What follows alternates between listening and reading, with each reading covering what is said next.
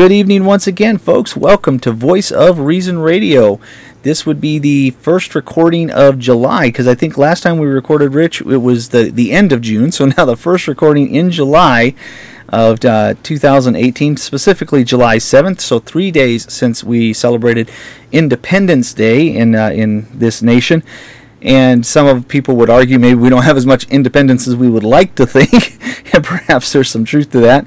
But certainly, uh, with all its faults and warts and problems, uh, we are still blessed to live in a nation where we have relative freedom. We certainly could not do this, Rich, if we were living in places like China, North Korea, the Middle East, or any other such place. So, uh, while I do agree with many of my brethren that there are huge, huge problems in America, and certainly our founding fathers, I think if they were to rise from the grave today, they would probably lead another revolution.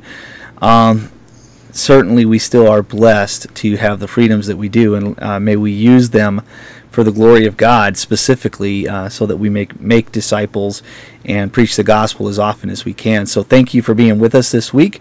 Uh, again, this is Voice of Reason Radio. I am Chris Hohnholz. I am here with my good friend and buddy Richard Story. We uh, look forward to spending an hour with you this week. How you doing, brother? Brother, I'm doing well, better than I deserve, like Amen. we all. But I got to thinking, and the thought has crossed my mind from time to time over the years. What you were saying about our founding fathers, um, it's almost a shame that they were that some of them were not prophets, because I truly believe if they could have foresaw into 200 years into their future, they would have worded the Constitution a lot differently just to be specific about certain things. No question, no question. I mean, my goodness, there was a an another socialist, another democratic socialist, I think in New York, who won a uh, like a legislative seat or a, a senatorial seat or something like that, and ousted a, li- a you know ten time winning Democrat. It was like, well, you're not liberal enough for us. We want the gal that's going to give us free stuff.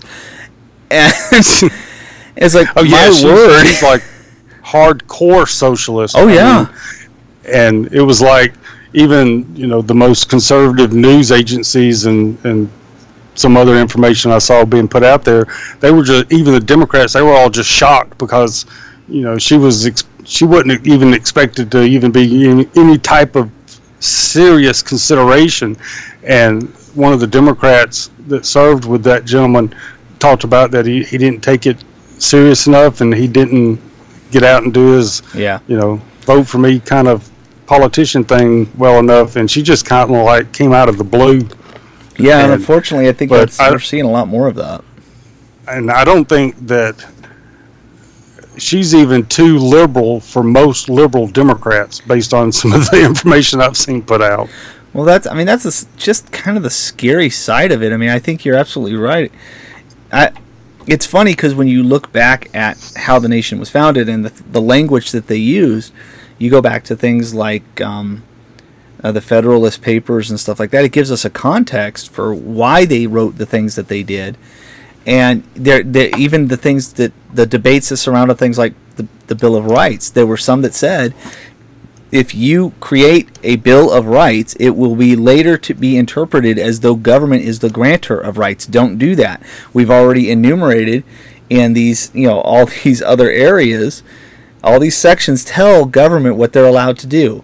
If it's not in there, they can't do it. So if we add the Bill of Rights, you're going to confuse people, and that's exactly what's happened. Because today there are people like you know certain liberals that say, "Oh, the, that Bill of Rights is, means that the government is the grantor of rights, and the government can therefore tweak and twist what that means." And it's like absolutely not. That's not what it was intended for. So you're right. I think, I think if they could have foresaw you know what would have happened. Uh, maybe some of these things could have you know been di- written differently, but even then, uh, I mean, God gave very clear commandment to Adam and Eve: don't eat of this tree. One command, and they still managed to mess that up. So, human beings and sin being what they are, probably we would it wouldn't have mattered too much.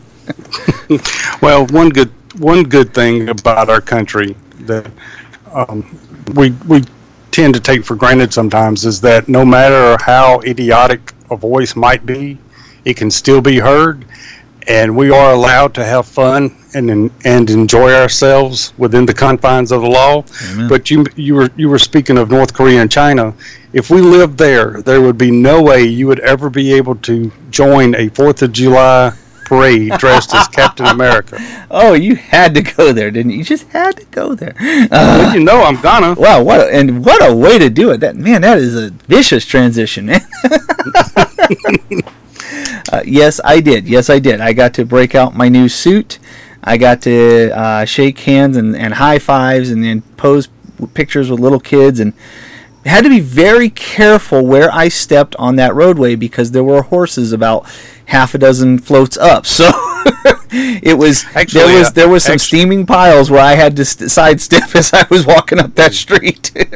actually, tease you because I'm jealous of you. I, I, I would I would get a great kick out of dressing up and and just looking at the looks on children's faces. But I have to wonder especially given where you live, how much weight did you lose in sweat during that parade? Not nearly enough. Because that costume looks hot, especially under the desert sun on a concrete highway following behind horses and having to dodge landmines. You know, the funny thing was is that when we purchased this particular suit, there were two types of material that they could use. One is called Cordura, and it's a heavier material. Uh, it's it's more durable, obviously. But the problem is, is that you know, and I've you know, in talking to some of the people who had purchased you know costumes made of that material, it's hot. It's it's very hot to wear. It'll hold up, but it's it, you're gonna sweat. So we got uh, we sprung the extra I don't know, maybe 30, 50 bucks for it, and um, we bought what was called this textured stretch material, and uh, some people were hesitant, I guess, and the you know some of the guys that you know I talked to about this before. They used to make a, a suit out of lycra. Well, lycra, if you've ever seen, it's kind of like the suits that you'll see um, ballet dancers and stuff wear. It's that kind of skin tight clothing. The problem with lycra is if you get a thread caught, it'll ball up and it'll tear and stuff like that. So we were, some of us were hesitant to buy the stretch material because we're thinking, oh, it's going to be like that. But turns out it's it's still a very durable material, but it's lighter and in that desert sun, I still sweated quite a bit. When I got home and, and took that thing off, it did not immediately go back on the hanger. Some drying, air drying had to occur. but unfortunately, did not lose near enough weight.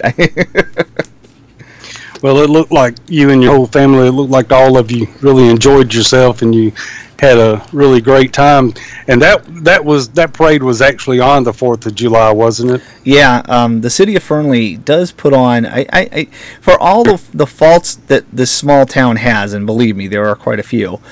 It does a great job with events like these. You know, we this Fourth of July parade that we do every year, a little two mile stretch.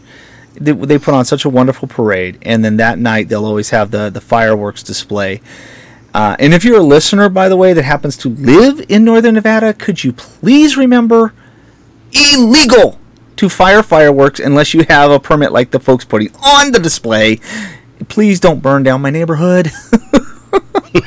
we had that happen last year. We had people who just seemed to forget that not that, you know, maybe 10, 15 miles away are these massive hills that were ablaze because of wildfires. And then they were just getting those under control when a bunch of geniuses decided, I don't care that it's illegal, it's 4th of July and I want to blow stuff up. And they started catching neighborhoods on fire. So, you know, just if you live in Nevada, it's illegal for you as a person to fire fireworks unless you're on an Indian reservation somewhere or you have you are part of the crew that is setting up the fireworks that have been contracted. so stop it. I think where I live, it's pretty much you, you, you can shoot shoot them off. There's no real restrictions other yeah. than one of those really really dry summers where there's a, a burn ban notice and a fire hazard yeah. warning going on. I, I I heard a few. Some of our neighbors set off a few fireworks. I didn't hear nearly as much this year as I normally do. I don't know if if that means that my neighbors' children have grown and and drifted away from doing all that, or what the deal is. It's just uh, it was a few pop pop pops and a couple of big loud booms, and then the next afternoon there was a few more, and that was pretty much it.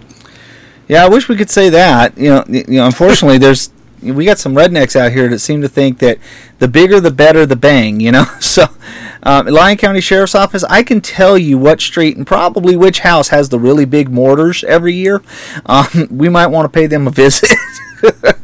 I swear they're going to blow up that neighborhood. Um, if it's against the law out there, where are they buying them? A uh, they... cu- couple of different ways. You can go over to California. It's not that far. Uh, we we live within an hour and a half of the state line.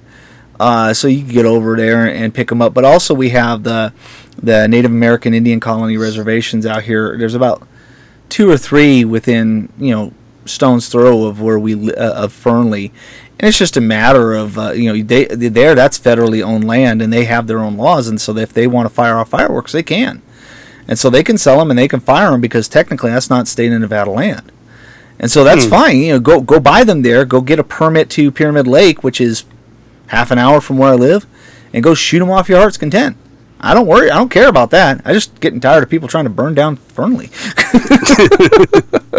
well, I, I did. I, I, I, noticed you posted the other day that that you were getting hammered by Andrew Rappaport and Matt Slick and it, that was for Andrew. Tell, that was for Andrew, by the way. that was for Andrew. As you can tell, I listened to it, and you did get somewhat hammered. But before we get into that, I think um, you and I both had a congratulations we wanted to send out to our little brother show. little brother show. Oh, that you just you just started a whole new feud. and they're, they're going to run with that. You know it. All right. Uh, our, our good friends over at Theology Driven, Scott Hunt, won uh, Striving for Eternity's new newest contest to win one of the Preacher Bibles. So, Scott, congratulations. I really hope that starting right now you're doing the push ups and the arm curls because that's a very heavy package heading your way, Scott. Okay, you get it. You better reinforce your desk. Um, it might it might push it through the floor. So, but congratulations, and I'm sorry, Andrew. I don't care what you say. Voice of Reason radio crew had nothing to do with this. There was no Jedi mind powers. There was no Russian collusion. We didn't even know what Scott had entered. so we we are completely free of this, no matter what you claim. and I found it interesting. Andrew pointed out that I was ineligible to win it, but he didn't mention that while the contest was going on. And I, I, I, uh-huh, he he he was trying to be cute, trying to get me to listen and post comments without telling me that I was not eligible to win. Although I didn't, I didn't enter again anyway. But well, yeah, that's you know, you you're a respectable man. You've been blessed. You're not going to try and do it. Andrew is sneaky. He he wants you to share it because that'll get his show out more. But he's not going to let you win because he knows better. I'm trying to figure out why he called you a loser. and I mean, I don't know. I had nothing to do with this. I've I've had a busy week. It's it's just been an insane week. I had nothing to do with any of this, and I get hammered by both him and Matt Slick. Actually, and, I thought Matt was trying to defend you. Well, it sounded I, to me like Matt was actually defending you, and and Andrew was was the one hammering af- after you. And he Andrew went so far as to download our last episode and clipped sound bites from it, played it on his show, and I started listening, and I heard this voice with this accent come on, and I'm like, "Who is that?" And I'm like, "Oh, me. That's my. That's that's me." And then I got to thinking, with that accent, there's there's no wonder I keep running people off from our show because I talk and live in the South. I don't hear an accent. I don't hear an accent from anyone around me. So uh, I guess it was in in proportion of, of my voice with these other three voices, it just really jumped out at me. I actually think my accent is thicker now than it was back during the days of Cross Encounters Radio. well, you've had a few more years down there. Maybe it's just rubbed off a little bit more. Actually, if you listen to the show, the, one of the first things Andrew says is he, he's in reference to me is is you know he brings up my name and Matt's first words are oh that loser. so everything was...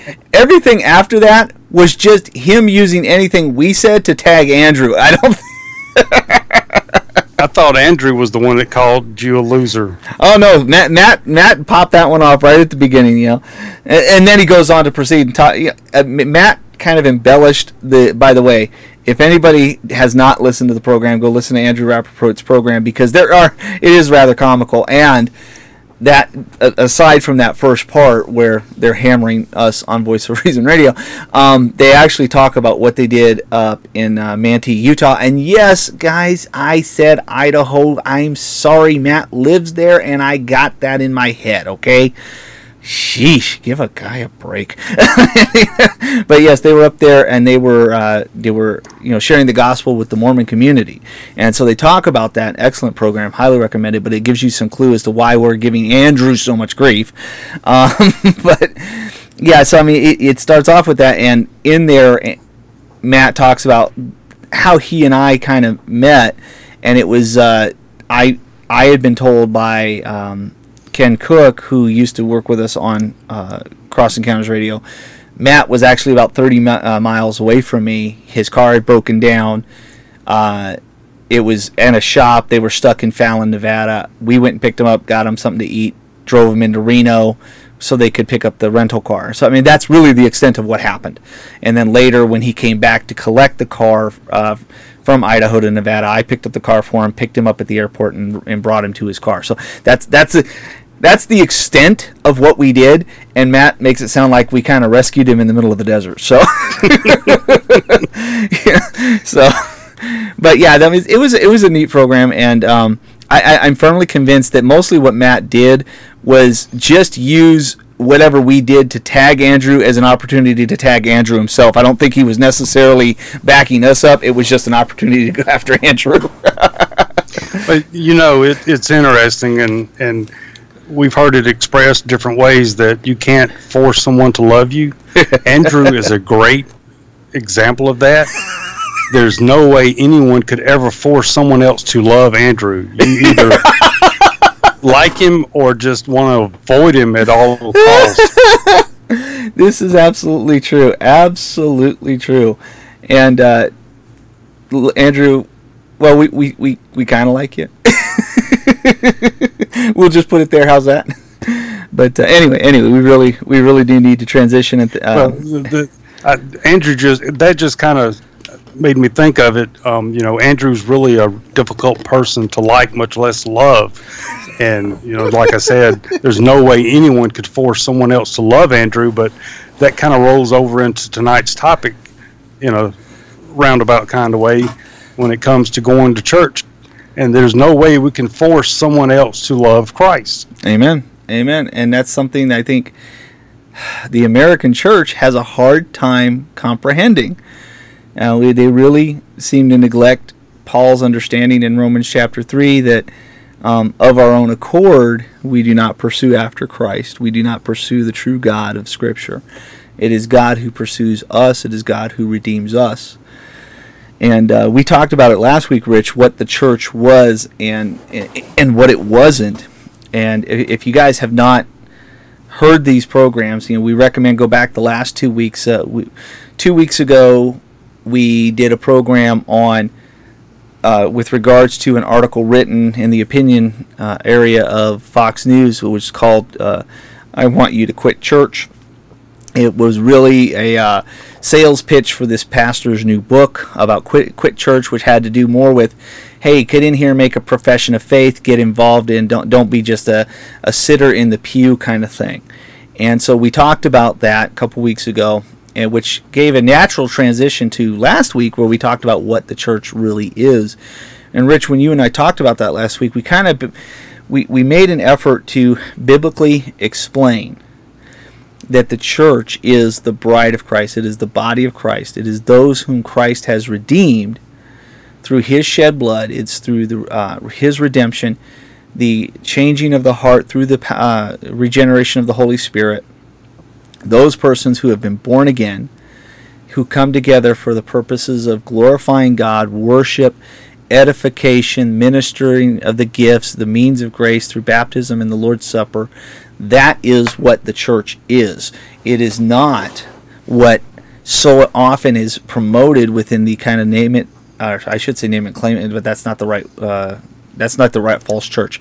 Uh, this is the false church which says the social church, the gospel, the social gospel church. Well, even more so, the the um, Bill Hybels, uh, Rick Warren, uh, Madison Avenue marketing church. You know, let's let's grow your church by numbers and do all kinds of little tricks to market a product, and that's how we'll make the church grow. But it, it neglects what the Bible says the church is, and it turns pew sitters and and what the Bible would identify as false believers and goats, and and cl- tries to make them feel comfortable so that they'll stay in the pews longer and uh, and and somehow say that that is that is church. You know, that let's do lights and, and awesome music, and let's do less biblical teaching. Let's do more, uh, you know, felt needs discussions, and that's what the professing church has become very much in American evangelicalism. It's very market driven as opposed to biblically driven. So we wanted to make that distinction last week because that's what we need to understand when we hear someone like uh, the, this gentleman, and I'm trying to be polite when I say gentleman, but it's uh, you know I, I, don't have a lot of respect for someone who so utterly misunderstands the Word of God. Um, when he says quit church and do all these great things my way so you can grow your church, um, I don't have a lot of respect for that because that's not what the Bible says. You're rejecting the Word of God of what, what church is, and it has led so many people into a false belief of what they are, that they belong to Christ. And these are people that will one day stand before God and He's going to say, Depart me from me, you workers of iniquity, I never knew you. And they're going to sit there and go, But Lord, we did this and we did that, and we had it, we were on this program and this committee and we did these things. And Christ is going to say, I, I don't know who you are. You're not of my sheep. You know, and that's what that's what's tragic about that.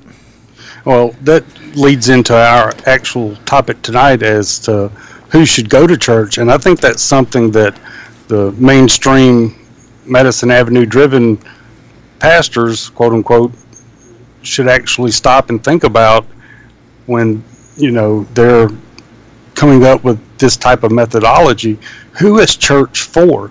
Is is church an open door for anyone and everyone in the world just to come in and and sit and to you know feel good.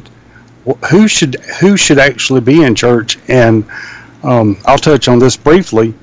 Where did the entire concept of inviting a stranger to church come from? Or you know, growing up in the South, that was the norm. Invite your family to church, invite your friends to church, invite your classmates to church. Biblically and historically, has that been the precedent that the Bible sets when it comes to who should be sitting and attending a preacher's sermon. Right. And, you know, sadly, since the, well, it was late 19th century, early 20th century, when American evangelicalism started going off the rails. And I did some research, and uh, it's far too complex to get into, but the brief, brief portion of it is, and I know Charles Finney gets a lot of the blame for the altar calls mm-hmm. and, and and you know bringing the masses in, but he was not alone in that in that time period. No, very. It was like from 18, 1870 to like 1925. That in that era that era in there, D.L. Moody, um, Billy Sunday, and um, later on Billy Graham, and whether and honestly, I don't think they had bad intentions. I think they had good intentions, but they were using unbiblical methods mm-hmm. and getting unbiblical results. Because one study I read about Billy Sunday, when he would go out and invite masses of people in, and you know, with the sole purpose of getting them to, you know, make a confession of faith or to raise their hand, you know, all those other analogies that's really that era is really when the entire concept of inviting people to church really came about. Yeah. Prior to that, it was a very very strict, not exclusive, but you know it was not something commonly practiced from that point backwards all the way to the church in Acts. And that's to me that's just another example of how church tradition has formed and shaped American evangelicalism today to the point to where I think we really, as Christians, all of us should stop and examine the methodology and the things that the church does and start questioning is this biblical? Are we drifting away from Scripture in what we're doing and how we're conducting church and what we're teaching? Sadly, for a lot of churches, if not most, the answer is yes. They've drifted so far away that it's not a resemblance of church. And you made a made this point in your previous statement, talking about the market-driven church mm-hmm. and the the bring in the numbers and and whatnot, and that is not found anywhere in Scripture. No. And if you're listening to this show, I would ask one thing: if you do find it biblical to invite strangers, invite family to come to church with the possibility of getting saved, I would like for you to sincerely, I would like for you to send me scripture to support that because somewhere in the last hundred years, inviting someone to church has become a form of evangelism for most churches. Yep. I call it I call it the church invi- I call it church invitation evangelism. Inviting someone to church is not evangelism. Inviting someone to church can be done in conjunction with evangelism, but of in itself, inviting someone to church is not evangelism. And I'll jump ahead real quick. As a pastor and as, as friends with pastors, I would encourage any pastor listening to this show, if you can't take anything else away from this particular episode, I beg you to take this away. As a pastor, if you see a stranger sitting in the pews and you know it's someone they're visiting, please make it a point to preach a very concise gospel presentation even if you just have to tack it on at the end of your sermon. But if you see strangers or people at your church that you don't normally see there, please make it a specific point to share the gospel because that may be the only time that they ever hear it. And when we get into the, the subject of inviting people to church, I think it overlaps with who should be at church. Mm-hmm. And I know you and I have a few differing opinions on how that's done. But I will say I'm not strictly opposed to a to a non-church member ever attending a church, but I think it should they should be there for a specific purpose more so than just to check out your lighting or listen mm-hmm. to what your pastor has to say or hear how great your your choir is which are part of the marketing driven plan to to increase the numbers and and grow your pews type way of thinking and what spurred all of this for me was it's been a few weeks ago. I was in a social media conversation about evangelism, and the subject of inviting someone to church came up. And I made a comment basically that that was not biblical. And I don't know if the gentleman I was corresponding with, I don't know if he was a pastor or not, but the reply just floored me and he said, if we don't invite someone to church, how are they ever going to hear the gospel? Boy, yeah, yeah, yeah, yeah. And that to me just sum that statement sums up American evangelicalism so much when it comes to this topic. What do you think, brother? Well, I think you put it right on the head when you said that we're not examining whether or not this is a biblical practice. Human beings are very funny. If you ask somebody, you know, like go to work and ask them, why do we do a certain thing this way? Why can't we do it this way? You know, just suggest a change. We have this funny way of saying, well, we've always done it that way. There, it, it, as if, well, because we've always done it that way, that means that's there is no other way to do it that there's not something that could be more efficient, that there could be more practical, uh, better practice, better in keeping with policy, better in keeping with the law. No, we we've always done it that way, so why should we change?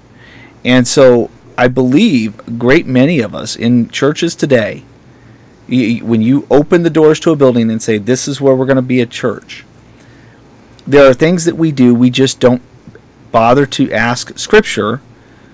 Should we do them, or how should we do them? For example, you're always going to set up a Sunday school. Why? What is the biblical reason for a Sunday school? You, you know, you're always going to separate the you know the youth and put them in, a, in separate rooms, and you're going to have Sunday school teachers. You're going to have snacks, and you're going to have kitty tails. Well, well, what's the purpose behind that? Um, we're always going to have a worship band. Why? What's the biblical reason for that? Why should the band be up front? You know, um, I got into a lot of trouble when I said we should not be applauding at the end of a worship set because it's not a concert. We're supposed to be worshiping the Lord, and it should be He is the audience. And a lot of people got mad and say, "Well, shouldn't the uh, the worship team know that you appreciate their music?" No, that's not what it's for. Uh, we're not, you know, we can tell them and show them our appreciation in so many ways for them. That doesn't mean uh, turning our worship uh, time into uh, a concert. Um, but get people, as you say, Rich, bring chapter and verses why that's okay, and and you know, and if they, even if they do, nine times out of ten, it's completely out of context. Um, so there's there's not a lot of justification that I uh, that comes from a biblical stand because I don't think we think biblically, which is one of the things we always try to encourage people to do. Well, I think the the tradition part has overtaken biblical history as mm-hmm. to how and why and the way that we do things. And I, I, found in researching tonight's topic, I found an article. It was posted two or three years ago on Christianity Today, and this was written by Ed Stetzer. And um, whether you like or dislike him, this couple of paragraphs I think sums up the majority way of thinking when it comes to American evangelicalism. Um, but it was a rather long article, but these two or three paragraphs kind of sum up the the overall thinking in it. And in the article, it, he goes on to say, "Well, excuse me, welcoming people into the local church should be the natural overflow of a local church's faithful ministry." However, many churches find themselves unfruitful in seeing new people to connect with their congregation. Some people think that that is a good thing. Churches for believers and unbelievers should not be connected to that church. I'm not of the same view. Covenant community, what we often call church membership, is for believers. But Christian community, what we often call attendance, is a place where evangelism should take place. And then it goes on the lost are waiting for an invitation. Whatever happened to the strategy of simply inviting a friend, a coworker, or a neighbor to church? According to our research, an invitation to church is still an effective way to reach the lost. Inviting someone to church is not evangelism. Ed Stetzer, I don't care how many follows you've got and your little blue dot beside your name, that is not evangelism. And well, I, will let you input, but my, my next portion is leading into the evangelism portion of this, and right. I'm going to sub- try to substantiate my stance that church is for believers. Yeah, I just the one thing that you said, he said, according to our research. Now, Ed Stetzer is doing his research via polls and um, and interviews and stuff like that. He's not doing it from the Bible because he's not quoting the Bible. with regard to that, and I, that that goes back to what we're talking about. You said it something that was very important. Most American Christians today could not tell you a single thing about church history. They, they might know about that Martin Luther pounded a piece of paper onto the doors of Wittenberg. They couldn't tell you what it was about. Uh, I think it was uh, Dr. James White who says most people idea of church history starts with Billy Graham, and I think he's correct. So we don't understand from our own history how the church was formed, how it grew, what the the form of the church, why it looks like the way it does today. None of those things, almost I should say, almost none of that is present in most church discussions about evangelism, about what the church is, about inviting people. That's none of those things are considered look at scripture about how churches were planted. What do you see? Well, on the birth of the church, Peter preached in the open air, hmm, uh, a sermon which in which 3,000 people were saved. Now, that's not a, an avocation for Billy Graham style crusade evangelism. It's just saying that he stood up and was obedient to God to proclaim, and God saved 3,000 people. The church went about going into the streets, out into the highways and byways, going from to synagogues and preaching And God added to the church as many as would be saved. We see that in the book of Acts, and then you see things like Paul in his uh, uh, in his his missionary journeys, going from area to area, preaching in the open air. And as people came, he sat with them, taught them, and over periods of months and years, planted a church, and believers came, and they grew, and those people went out, and that's how the church grew. And then you look at the times of the persecutions. The persecutions became people would spread. They would no longer be comfortable to be in an area. They couldn't just sit there and grow, so they would be spread out. And the same thing would happen. Well, none of that, Rich, from what we see from a biblical perspective, was you don't see the invitation to church. What you see is the going out and the discourse and the discussion and the preaching, and then the people coming together for church. So I think the biblical model, if we're going to talk about evangelism, you do not see in Scripture or historically thereafter the invitation model as being the biblical means of evangelism. Well, there's a scripture that I've bookmarked for for this portion of the discussion on the evangelism side of it, and I'm going to read from Romans chapter 10. I think it's starting in verse 14. How then will they call on him in whom they have not believed? And how are they to believe in him of whom they have never heard? And how are they to hear without someone preaching? And how are they to preach unless they are sent? As it is written, How beautiful are the feet of those who preach the good news. And then in verse 17, so faith comes from hearing, and hearing through the word of Christ. I think that alone speaks volumes against inviting someone to church with the chance that maybe they'll get saved. Because all of those verbs were action. They were going out, they were sent. Feet indicating, you know, actual movement. Feet was the only means of transportation unless you were, you know, graced with a with a horse or or I'm not even sure they had buggies back then. They had chariots, but um, I think that's part of the issue. Just like that gentleman had asked me, how are they going to hear the gospel unless they're invited to church? Well, the next portion is okay. You invite someone to church. How sure are you that it's just going to happen to be a Sunday when the preacher may be speaking on something gospel related? Um, I'm not one of those that thinks.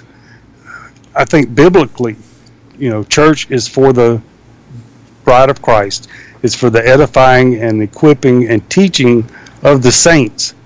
And in so doing that, not every sermon is necessarily going to be sharing the gospel and the means of salvation. Mm-hmm.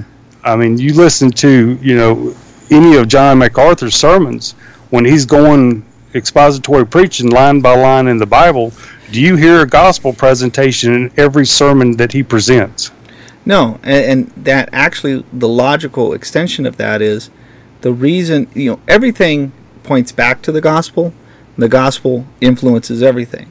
So when you look at, for example, Paul's epistles, he always uh, uh is a pattern. You always see him starting with the a gospel theological exposition, talking about our, uh, how we are saved by grace, for example. And then in the latter part of the epistle, talking about what you as Christians should therefore do. So the gospel is present in every epistle, in every place, followed by what? Commands for Christian living. So it would make sense that if you are faithfully expositing the, pre- uh, the scriptures, you're going line upon line, precept upon precept. If you are doing that, then what you are doing is you are giving specific instructions to Christians. Those those teachings, those scriptural teachings, are for those who are believers. And so it would make sense that you would not necessarily be teaching uh, you're proclaiming the gospel every single Sunday. Now, Rich, I think you and I would both agree the Christians need to hear the gospel constantly. We need to be reminded that we are bought by the shed blood of Jesus Christ, that our failure to be living up to the standard of holiness that we are called to, even that was paid for at Calvary, praise God. And we need that because it is the motivation yeah, to uh, remember, remind us to be obedient to God because of his great love for us and because of his shed blood for us through Jesus Christ. We have been purchased. And so therefore we would be driven to to grow in holiness, grow in righteousness. So we need to hear those gospel presentations, but a faithful expositor, say like a John MacArthur, would be giving commands and instructions to those redeemed in Christ if you are expositing scripture. So I would say, Rich, you're absolutely right. You're not going to be able. It, it, that's why we have a problem with the market-driven church because the market-driven church doesn't want faithful exposition. Faithful exposition builds up the existing body. It doesn't make people who come in feel comfortable about being there, so they want to leave. That's why that's a problem with the market-driven church. It has the wrong focus. Well, I'm I've got Matthew 28 pulled up, and it's towards the end of the. I think it begins in verse 19, 18. and Jesus said, "All authority in heaven and on earth has been given to me. Go therefore and make disciples of all nations, baptizing them in the name of the Father, the Son, and the Holy Spirit." Teaching them to observe all that I have commanded you, and behold, I am with you always to the end of the age. The um, seems pretty clear. Go therefore I don't see go therefore and invite them to church. I don't see go therefore invite them to listen to your great music. I don't see go therefore let them see how beautiful the inside of your sanctuary mm-hmm. is. And disciples, what does disciple mean? It means convert. And that some people say, well, disciple means to teach them. Well, um, if that was, if it just meant to teach people, to teach them about Christ and to teach them about the Bible, it would not include baptizing them in the name of the Father, Son, and the Holy Spirit. That that's not a either or. That's both. You make disciples. You share the gospel. Christ converts them from a, a heart of flesh to a heart of spirit, and they're baptized, and then you teach them. Now, based on everything we said to this point, at what you know, who is the church for? And there's, you know, plenty of scripture to substantiate that. But the next question would be okay, if church is for Christians, are there times when we should be inviting a stranger or a family member to church?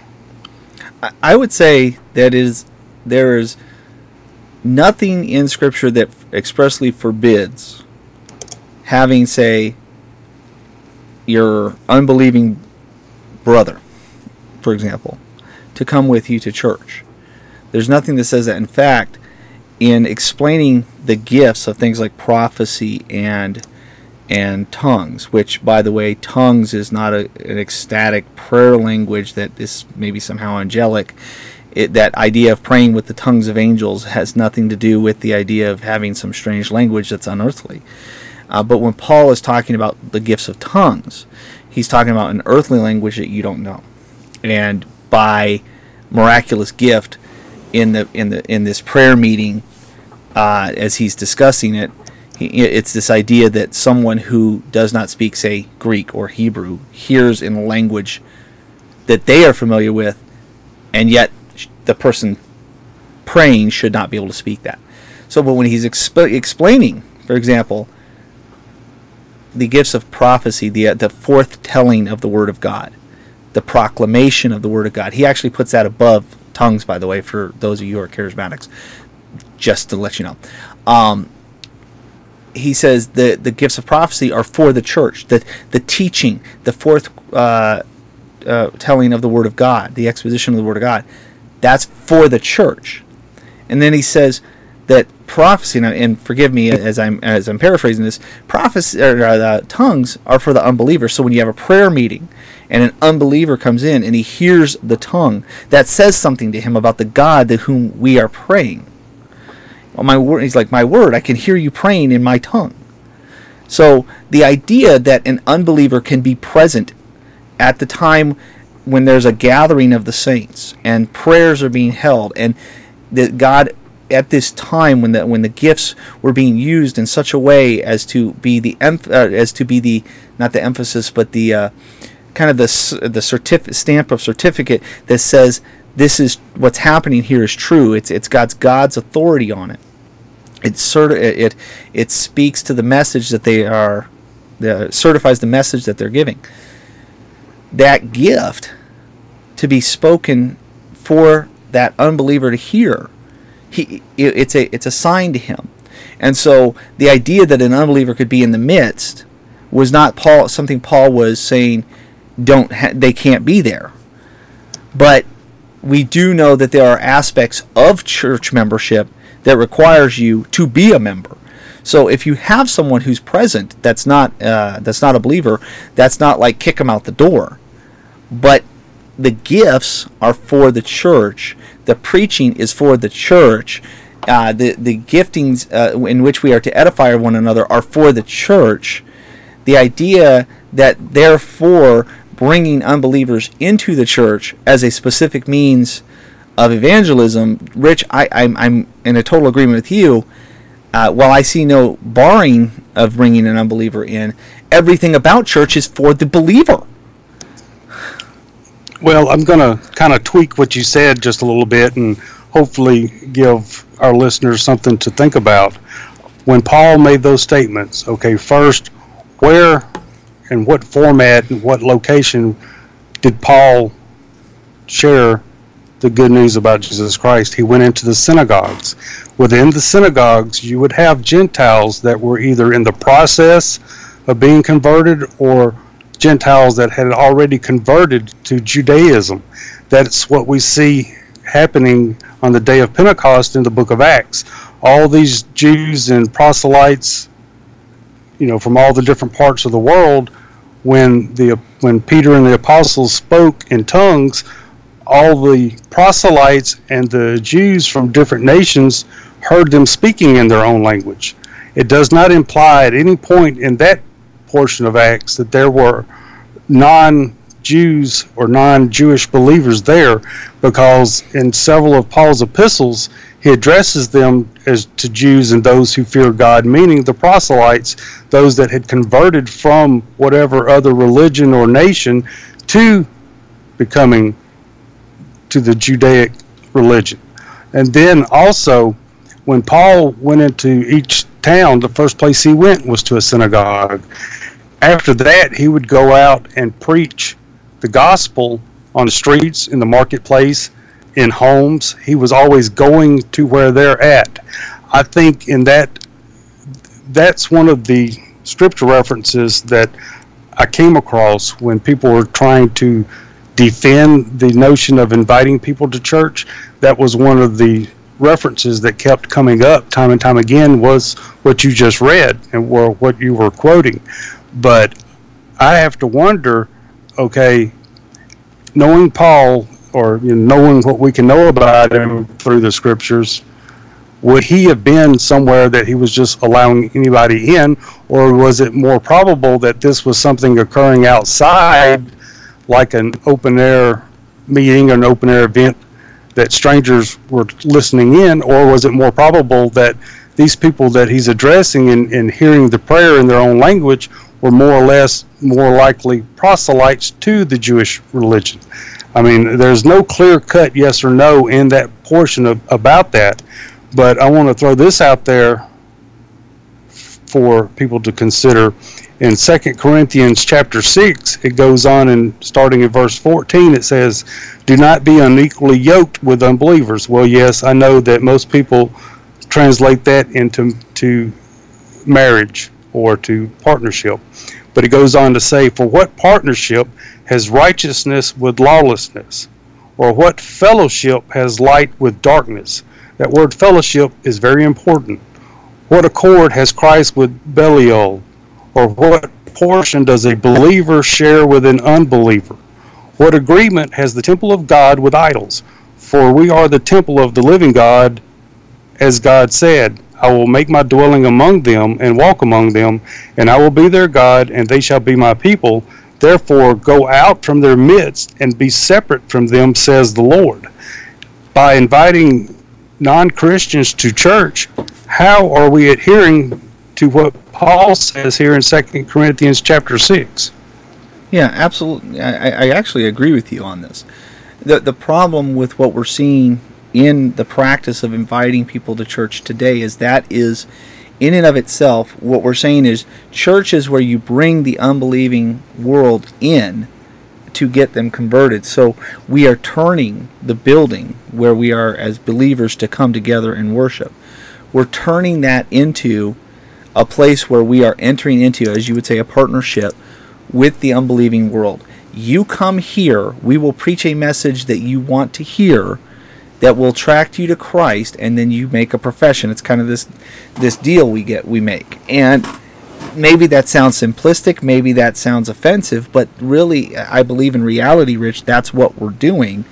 Is that we are entering into, if you are following this market driven mentality, it, that it's all about the church invitation because that's where we're going to hook them. That's where we're going to get them hooked on Christ. We're going to get give them something that makes them desire Jesus, and that's where they make the profession of faith. So I agree. It's an entering into a partnership with a world that says, "Well, we hate Jesus, so what are you going to give us that makes us want to be with Him?" And I think that practice in and of itself is not a biblical one for the very reasons you're talking about. Can an unbeliever be present? Yes. If your unbelie- if you uh, talk to your brother or your sister or a coworker about the things of Christ and they want to learn more, is it okay for them to be present so they can learn? Absolutely. I don't believe there's any prohibition for that, but the way it's being practiced, Rich, this idea of you just invite you, uh, you, you tell the unbelieving world, come to church, and we will cater our system around them. That's uh, entering into partnership with darkness because that person is not in, of Christ. And so that's a problem. And the invitation system itself is a problem. Go ahead. I was just going to say, in researching this subject, I and I looked at it from or I tried to approach it from both angles, inviting people to church, and is that biblical, and not inviting strangers to church. Believe it or not, more often than not, what I found was there was multitudes of articles and courses and classes on how to invite someone to church, teaching you how to approach a relative and invite them to your church, how to use that to get them into the church so they might hear the gospel. Mm-hmm. More times than not, it was never mentioned to use that in conjunction with right. sharing the gospel. But we we both know that the amount of time it would take for me to approach you, and even no matter how shy or timid I might be, the amount of time it would take me to sit down and talk to you and tell you about our worship program or our music and invite you to come check out our church, in that same amount of time I could have shared the gospel with you. And in my viewpoint, if we're inviting someone to our church and they're not saved, it should always be in conjunction with sharing the gospel with them, and they should have heard it from you long before they ever step foot through your church doors. Absolutely. And if you, and if you're inviting people to come to your church, hoping that they might become a member of your church and you know that they belong to another church and you know that this person professes to be a Christian, all you're doing then is is becoming a poacher. You're poaching off of someone else's church congregation trying to get them to join your congregation and that's definitely not biblical. Amen. Yeah, I think that that's the big issue here. You know, the the people that come to church, when we, we look at, for example, you go to First Corinthians, and, and there's that discussion about the gifts and the and the prophecy and the uh, and, and the gifts of tongues. Paul says, hey, look, I'd rather speak ten words of prophecy than thousands of words in tongues. Why? Because the gift of prophecy was the preaching of the word of God to the people of God. So the whole point of the gathering of the body of Christ, that the whole point of coming to church is that the body of Christ, who is the church, is being edified, is being you know is glorifying God, is worshiping God, is practicing the means of grace. Um, we're doing all those things as a church. So the idea where you take that and go, nope, we're not going to do that. We're going to set that over here somewhere, and now we're going to turn that the the the the building where the church is supposed to be gathering, and we're going to make it some sort of recruitment center. And your only job as a Christian now is just to extend an invite is an unbiblical practice. There's there's nothing in Scripture that we see in how uh, how we are commanded to share the gospel. Uh, or, excuse me, in our command to share the gospel, there's nothing about that uh, shown. There's nothing in the historical accounts of anything within the church where you see that done. There's nothing uh, in church history that indicates that until we get into more recent times. And w- everything that the Bible says about church is about the edification of the saints, about building up, it's about strengthening, it's about glorifying God. Nothing about the practice of what goes on in the church has anything to do with invite people to get hear a message to get saved. Now, I would say like for example, it's common knowledge and at least in America on Christmas and Easter you're going to have a full house. Why? Well, everybody feels obligated to go. It's the birthday of Jesus, it's the day he's resurrected, so we're obligated to go.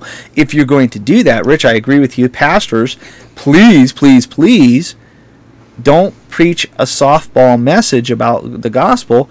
Preach the gospel in its unadulterated form that these people must hear, that they must understand that they are condemned, that they are sinners before God, and that they have a, uh, a righteous Savior who paid uh, the sin debt and you know through repentance and faith a person can be redeemed and born again.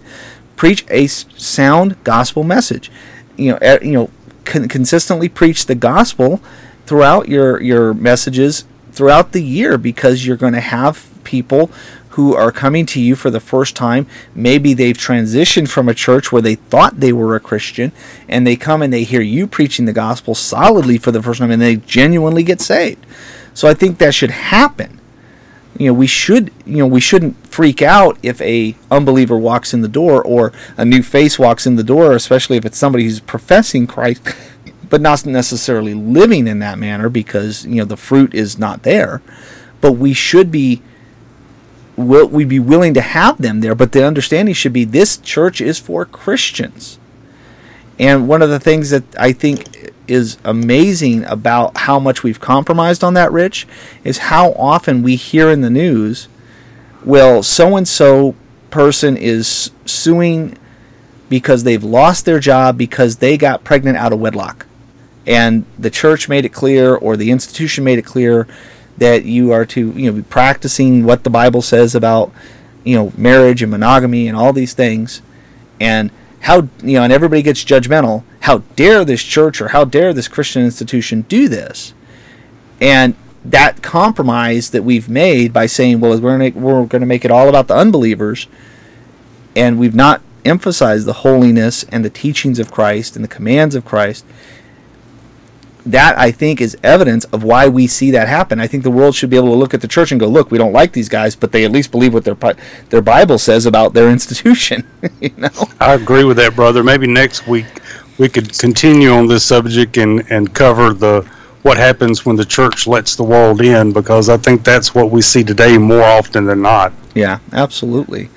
Um, but yeah, I, I think ultimately what you and I absolutely agree on is that the church is the body of Christ, and the gatherings on Sunday or Sunday evenings, Sunday night, or uh, excuse me, Wednesday nights, or throughout the week, however you're doing it, its emphasis should be the body of Christ comes together. It's not about attracting in unbelievers through some message or some invitation system, because everything about Scripture points back to it is that gathering is for the body of believers to worship together.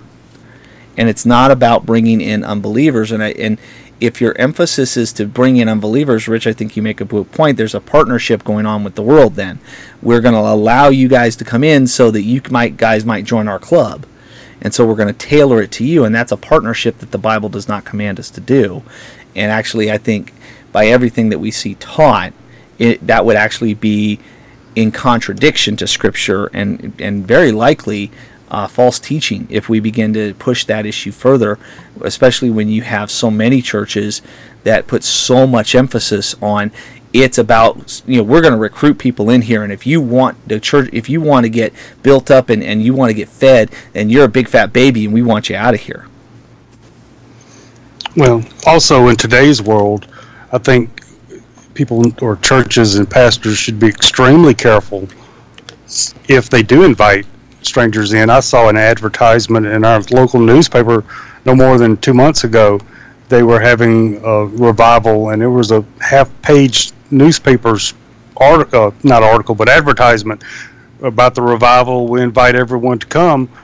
That pro- the problem with that, especially in today's world, yeah, as deviant as some people are, that stranger you see coming in, sitting in the pews, he may be there, you know, scouting out his next potential abduction victim yeah. or whatever.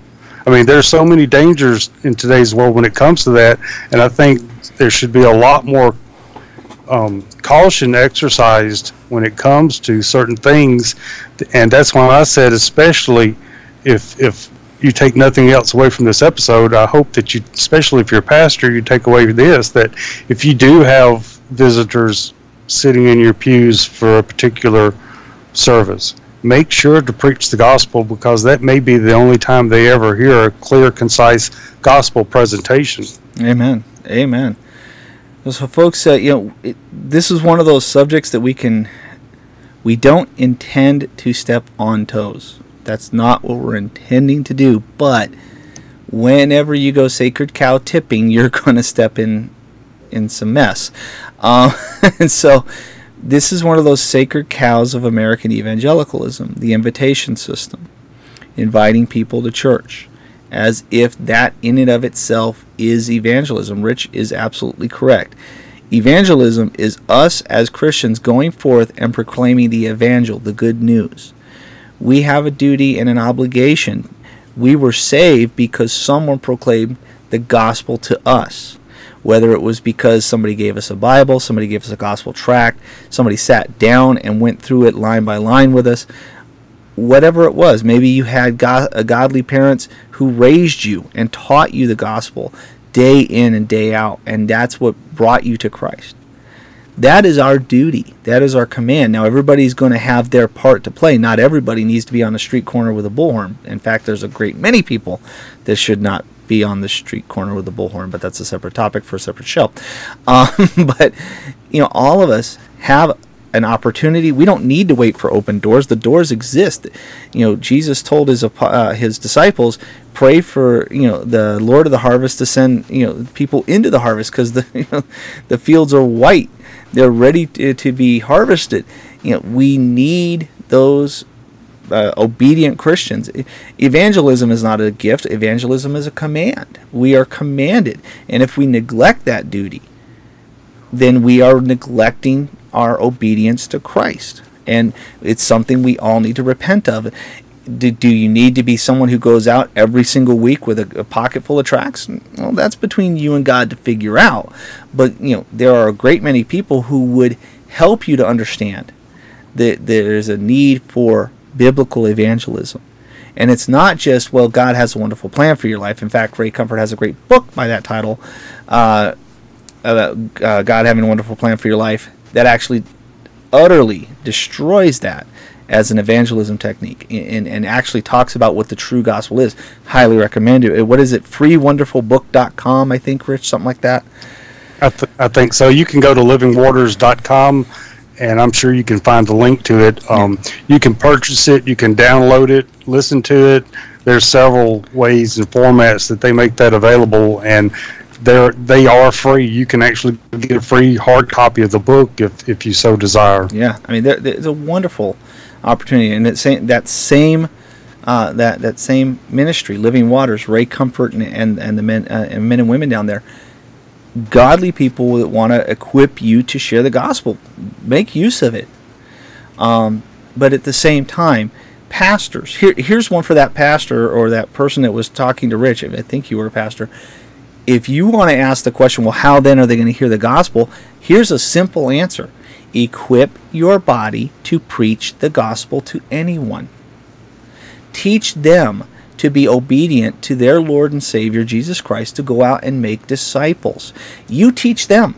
And guess what, pastor? If you train your uh, your fellowship to get together regularly to go out and share the gospel, guess what you now have time to do? You now have time to preach the word and equip your people to be obedient to Christ. Your the the weight of evangelism is now off your shoulders. You have your duty. You can share the gospel wherever you choose because God has given you that, but he's you're now free. Here's an amazing thing. You are free from the burden of having to do a let's find a catchy message this week that might sound good to an unbeliever and, and get them saved guess what? You can just preach the Word of God. How much weight is off your shoulders now? Because you're trusting in what God's Word says, that you're equipping your people to go out and do the work of discipleship. That what an amazing gift that is to you because now you can be a better student of the word and a better teacher. So consider that, pastor, rather than, you know, putting the burden all upon yourself to preach an evangelistic message and, and giving your congregation the week off to not do anything but give an inv- invite. How about equip them? And if, folks, if you're attending a church and you really want to invite that neighbor, by all means, if you want to have them come with you, that's okay. But understand you have an obligation first. You, as a professing Christian, share that uh, you know that, that scary message of the gospel about and you can do it in so many ways if they're asking you about church talk to them about why you go you have this amazing savior who redeemed you because you were a foul loathsome rebel on his way to hell and Christ broke through that and redeemed you because he showed you who you were and that there was only one means of salvation, and that was him who died for you. You can do that. You can do that, can't you? That's just part of the conversation. You can make it that easy. But Rich, we don't want people to walk away from here thinking we all are we're all, we're all we're concerned about is just getting rid of this this silly invite thing that we don't like because you know you guys are legalistic and we you want us to no we don't want that Rich. We want people to go. We have an amazing Savior. Why aren't we going out and doing this? And then the bodies that come to that church they're going to be the bodies that the Holy Spirit has indwelt and has brought into fellowship with other believers. Now, how amazing is that, Rich? Well, that's the whole point. As a Christian, our first and foremost thought should be the gospel. Um, I won't go into the details because we're out of time, but I beg you, if you're a Christ, if you're a Christian and you have a website, or you're a Christian and you blog, or you're a Christian with a podcast site, I beg you, please provide a gospel presentation somewhere that's easy to find on your web presence. There are so many that do not do this. They neglect to have a gospel a gospel presentation. They may talk about church. They may teach different lessons. They may, you know, do all these wonderful things. But if you do not have a solid gospel presentation, on your web presence, you are greatly neglecting an opportunity to help get the gospel out there, especially if the word gospel is in the title of your ministry. Amen. Amen. Oh, thank you for being with us this week, folks. We are so grateful. Uh, thank you for the time and that you give to listening to us, even if it's just a, a podcast you download to listen to on the way to work or keep you awake at work, as one of our listeners does. Um, I, I, would think it would put you to sleep, but hey, Sean, it's you know if it works for you. Um, but but uh, we're grateful. Thank you. Thank you for listening to us. Our only hope, as we always say, is two things. Number one, did we glorify God? And number two, did we build up our brethren? That's our only hope for this program. And if that's what we've done, grateful. Of course, if you guys always have issues or concerns about what we have to say, feel free to write us, voiceofreasonradio at gmail.com, or you can go to slavetotheking.com and uh, hit the contact us tab and get a hold of us there. And of course, the links to our, our social media are also on the website. So let me interrupt you, brother. Sure, go ahead. Since you just gave the contact information, I came across this the other day, and I'm going to put this out there for our listeners. If this is something you would like to hear Chris and I discuss, please let us know. because if it is, we'll, he and I will get into it and research it in more detail. But I came across this thing the other day, and at first I thought it was a joke, and then I hoped it was a joke. But it was a company providing sermons for pastors. Mm. For a fee, they would write your sermon for you. Um, they they give out all of these great, you know, resumes for the people that work for them. But basically, as a pastor, they were advertising if you're tired or running behind or you know all these other excuses, we will write your sermon for you. Is that something that you guys would like to listen to us discuss as to whether a pastor should pay to have someone else write their sermon for them? Yeah, that would be an interesting topic.